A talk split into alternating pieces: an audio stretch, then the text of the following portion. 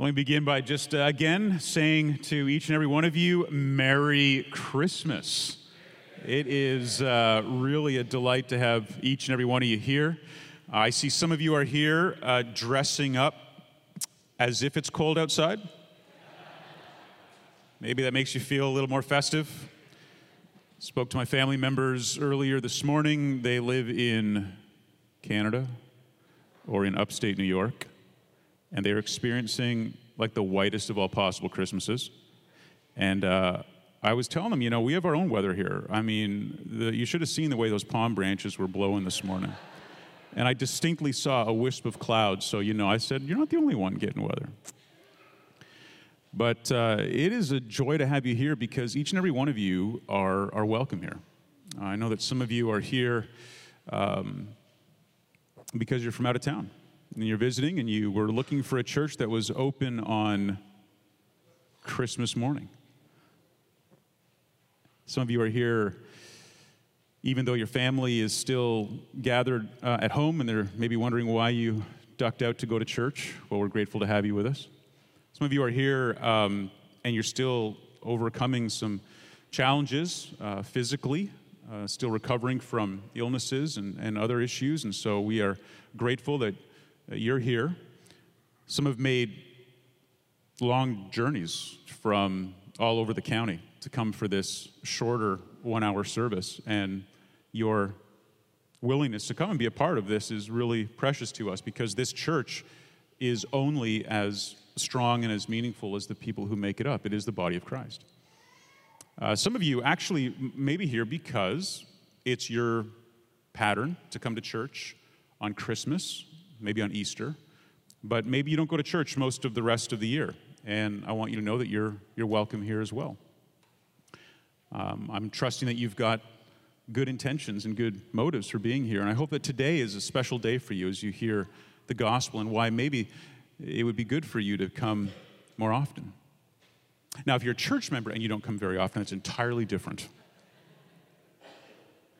But uh, whatever your reason for being here this morning, I, I did want to remind you of the reason why we even celebrate Christmas. You know, why do we even, why do we even have this annual celebration in the first place? What distinguishes it from all the other holidays? And in order to, to understand that, I actually want to go back into a passage you might not be expecting to hear from on a Christmas morning, and that is the book of Galatians. And in Galatians chapter 3, and all the way through that chapter and into the first seven verses of chapter 4, uh, the Apostle Paul explains to the Galatian believers why the coming of Christ was so important and why trusting in Christ and in all that he has done for us is the very essence of the gospel. It is the reason why we're gathered here this morning. And, and in this section, which I'm just going to describe for you uh, today, just briefly, a short message, uh, I want you to hear about four things in particular. The first one is a promise, the second one is a guardian, the third is a savior, and the fourth is a gift. A promise, a guardian, a savior, and a gift. Now, to understand what went on on Christmas morning, though we have no idea what day that actually was, there's no reason to think it was the 25th of December, but on that morning, when Christ was born, it was actually the fulfillment of many thousands of years of unfolding history. In fact, to understand Christmas, you've got to go all the way back to the Garden of Eden. To understand what's going on in Luke 2, which was read to you earlier, you've got to go all the way back to Genesis 3. Because it was in the garden when Eve and then Adam sinned that God introduced the promise that one day he would send a Messiah. You realize what we're celebrating today is because of what happened all the way back in the garden. And he promised that one day uh, there would come somebody who would crush the head of that serpent, the devil, who had led the world into sin and curse and destruction. And God made a promise to Eve, and it was later described for us in the New Testament in 1 Timothy chapter 2 that, that from the woman, from, from Eve, there would become salvation through childbearing. And many years pass by, and then onto the scene comes another man named Abram, or later Abraham, and he was given a promise. And that's really where this begins it's a promise.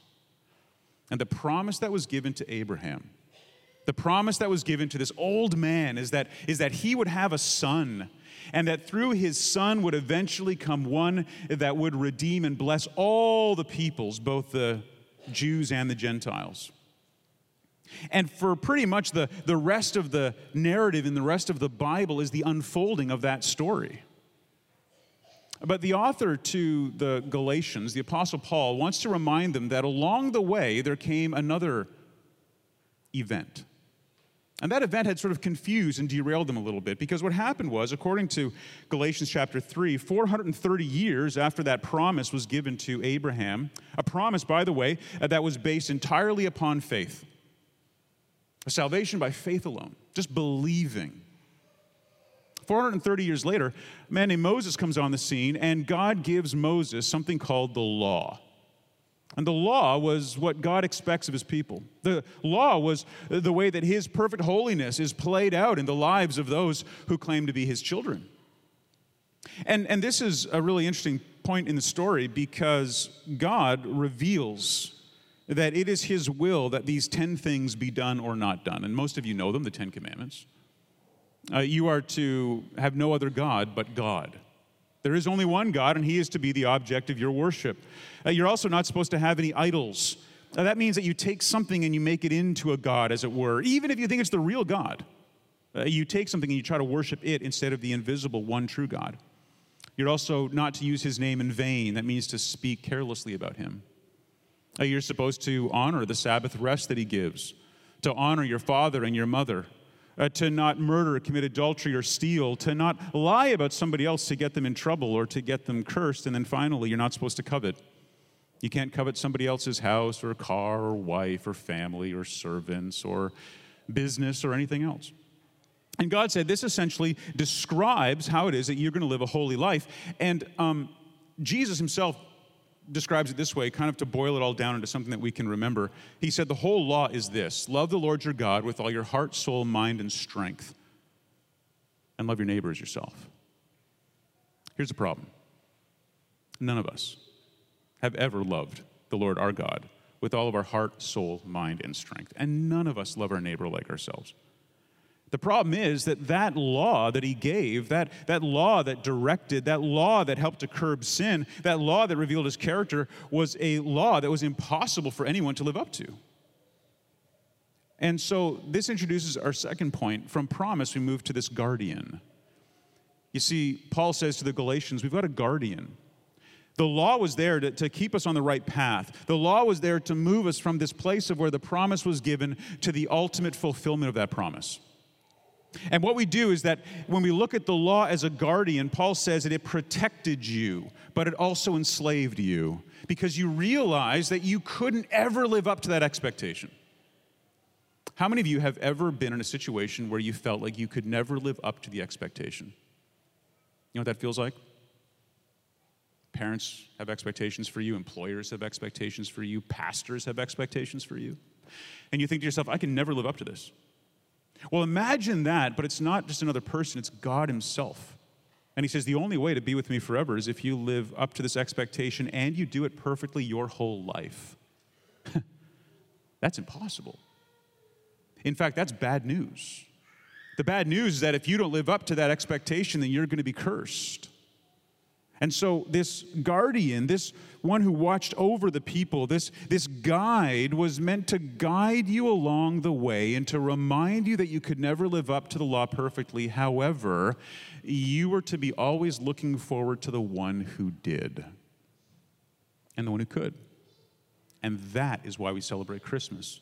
Because when you get into Galatians chapter 4 and chapter uh, 4, verses 4 and 5, uh, you're going to read this that at the proper time, when all the time had been fulfilled, when all of this plan had finally come to fruition, God sent forth his son.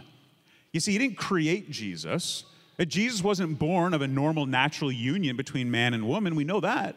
He sent him from heaven, he sent him on a mission to earth. And when the time was right, he sent his son, and he's described as being born of a woman. That means he's a man. He's human and born under the law so that He could redeem those of us who are under the law, and we could receive adoption as sons. This is the awesome truth. So, all of this was pointing to the fact that one day a Savior would come. And it wasn't just because God wanted to do something nice for us. It wasn't just because there hadn't been a miracle for a long time. It wasn't just because the gospel story is so precious and beautiful. It's because it was absolutely necessary. We sang earlier from Hark the Herald Angels Sing. I love that line where it says, late in time. Late in time he came. It doesn't mean he was late. It just means that it was thousands of years after that promise was first made that God finally brought us the promised Savior and Messiah. And that leads us to that third point, which is Savior. That's why he's here. The promise made to Abraham that you'd be redeemed through faith. The guardian being the law that said, though this is God's expectation and you will do it as you glorify Him, you could never do it perfectly. The Savior finally comes who did it perfectly, born under the law but also obeyed the law, so that he could, as a man born of a woman, die, but as God, die as one who came in under the law but lived it out perfectly, so that he could redeem, buy back, purchase from the curse and sin all of those who had fallen, which is every one of us. And, and here's the, the beautiful ending of the story. You see, the gospel is depicted in this because the gospel has always been by faith. Paul makes that argument very clear, and you can read this in Galatians 3 and 4, but it's always been by faith. It was by faith that Abraham was saved. It was by faith that people were saved, even during the time when the law ruled over the people in the time of Moses. It is by faith that you are today saved when you put your faith in Christ. And by doing so, you are redeemed, bought back, and you are adopted. Now, imagine this for a moment. Imagine that um, when you woke up on Christmas morning, uh, your parents sat you down and they said, you know, instead of gifts this year, uh, we're going to do something a little bit different. And uh, instead of gifts this year, we're going to read you our will. And we're going to let you know uh, that as our children, simply because you belong to us, you were born to us, you are entitled to a portion of our estate. Now, you know, in my household, I would sit them down. I would say, You stand to earn literally dozens of dollars. Because you're my child, because you belong to me for no other reason. You're mine. You automatically get it because you're born into the family. But what this text is teaching us is that the faith that we show is a faith that brings us into that family it's not by trying to earn our way in. It's not like you could send your kids out into the neighborhood and say, now you go ahead and tell any other kids in the neighborhood, as long as they obey our household rules, they also get a portion of the uh, estate. It's never going to be enough. It's only because you belong to your father, you belong to your mother, that you are given this. Now, if you apply that to the gospel, it's this simple. When you receive and believe and put faith in Jesus Christ, he says, You are adopted. You become my child. And you therefore share in all the eternal, infinite wealth of God. So there's a promise, there's a guardian that leads us to Christ, there's a Savior who is Christ the Lord. And let me just wrap up with this one thought there's a gift.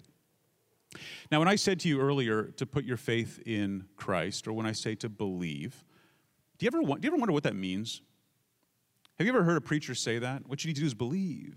You need to have faith. You need to, to put your trust in Christ. And you say to yourself, I, I, I think I want to do that, but I just, I'm not exactly sure what you mean.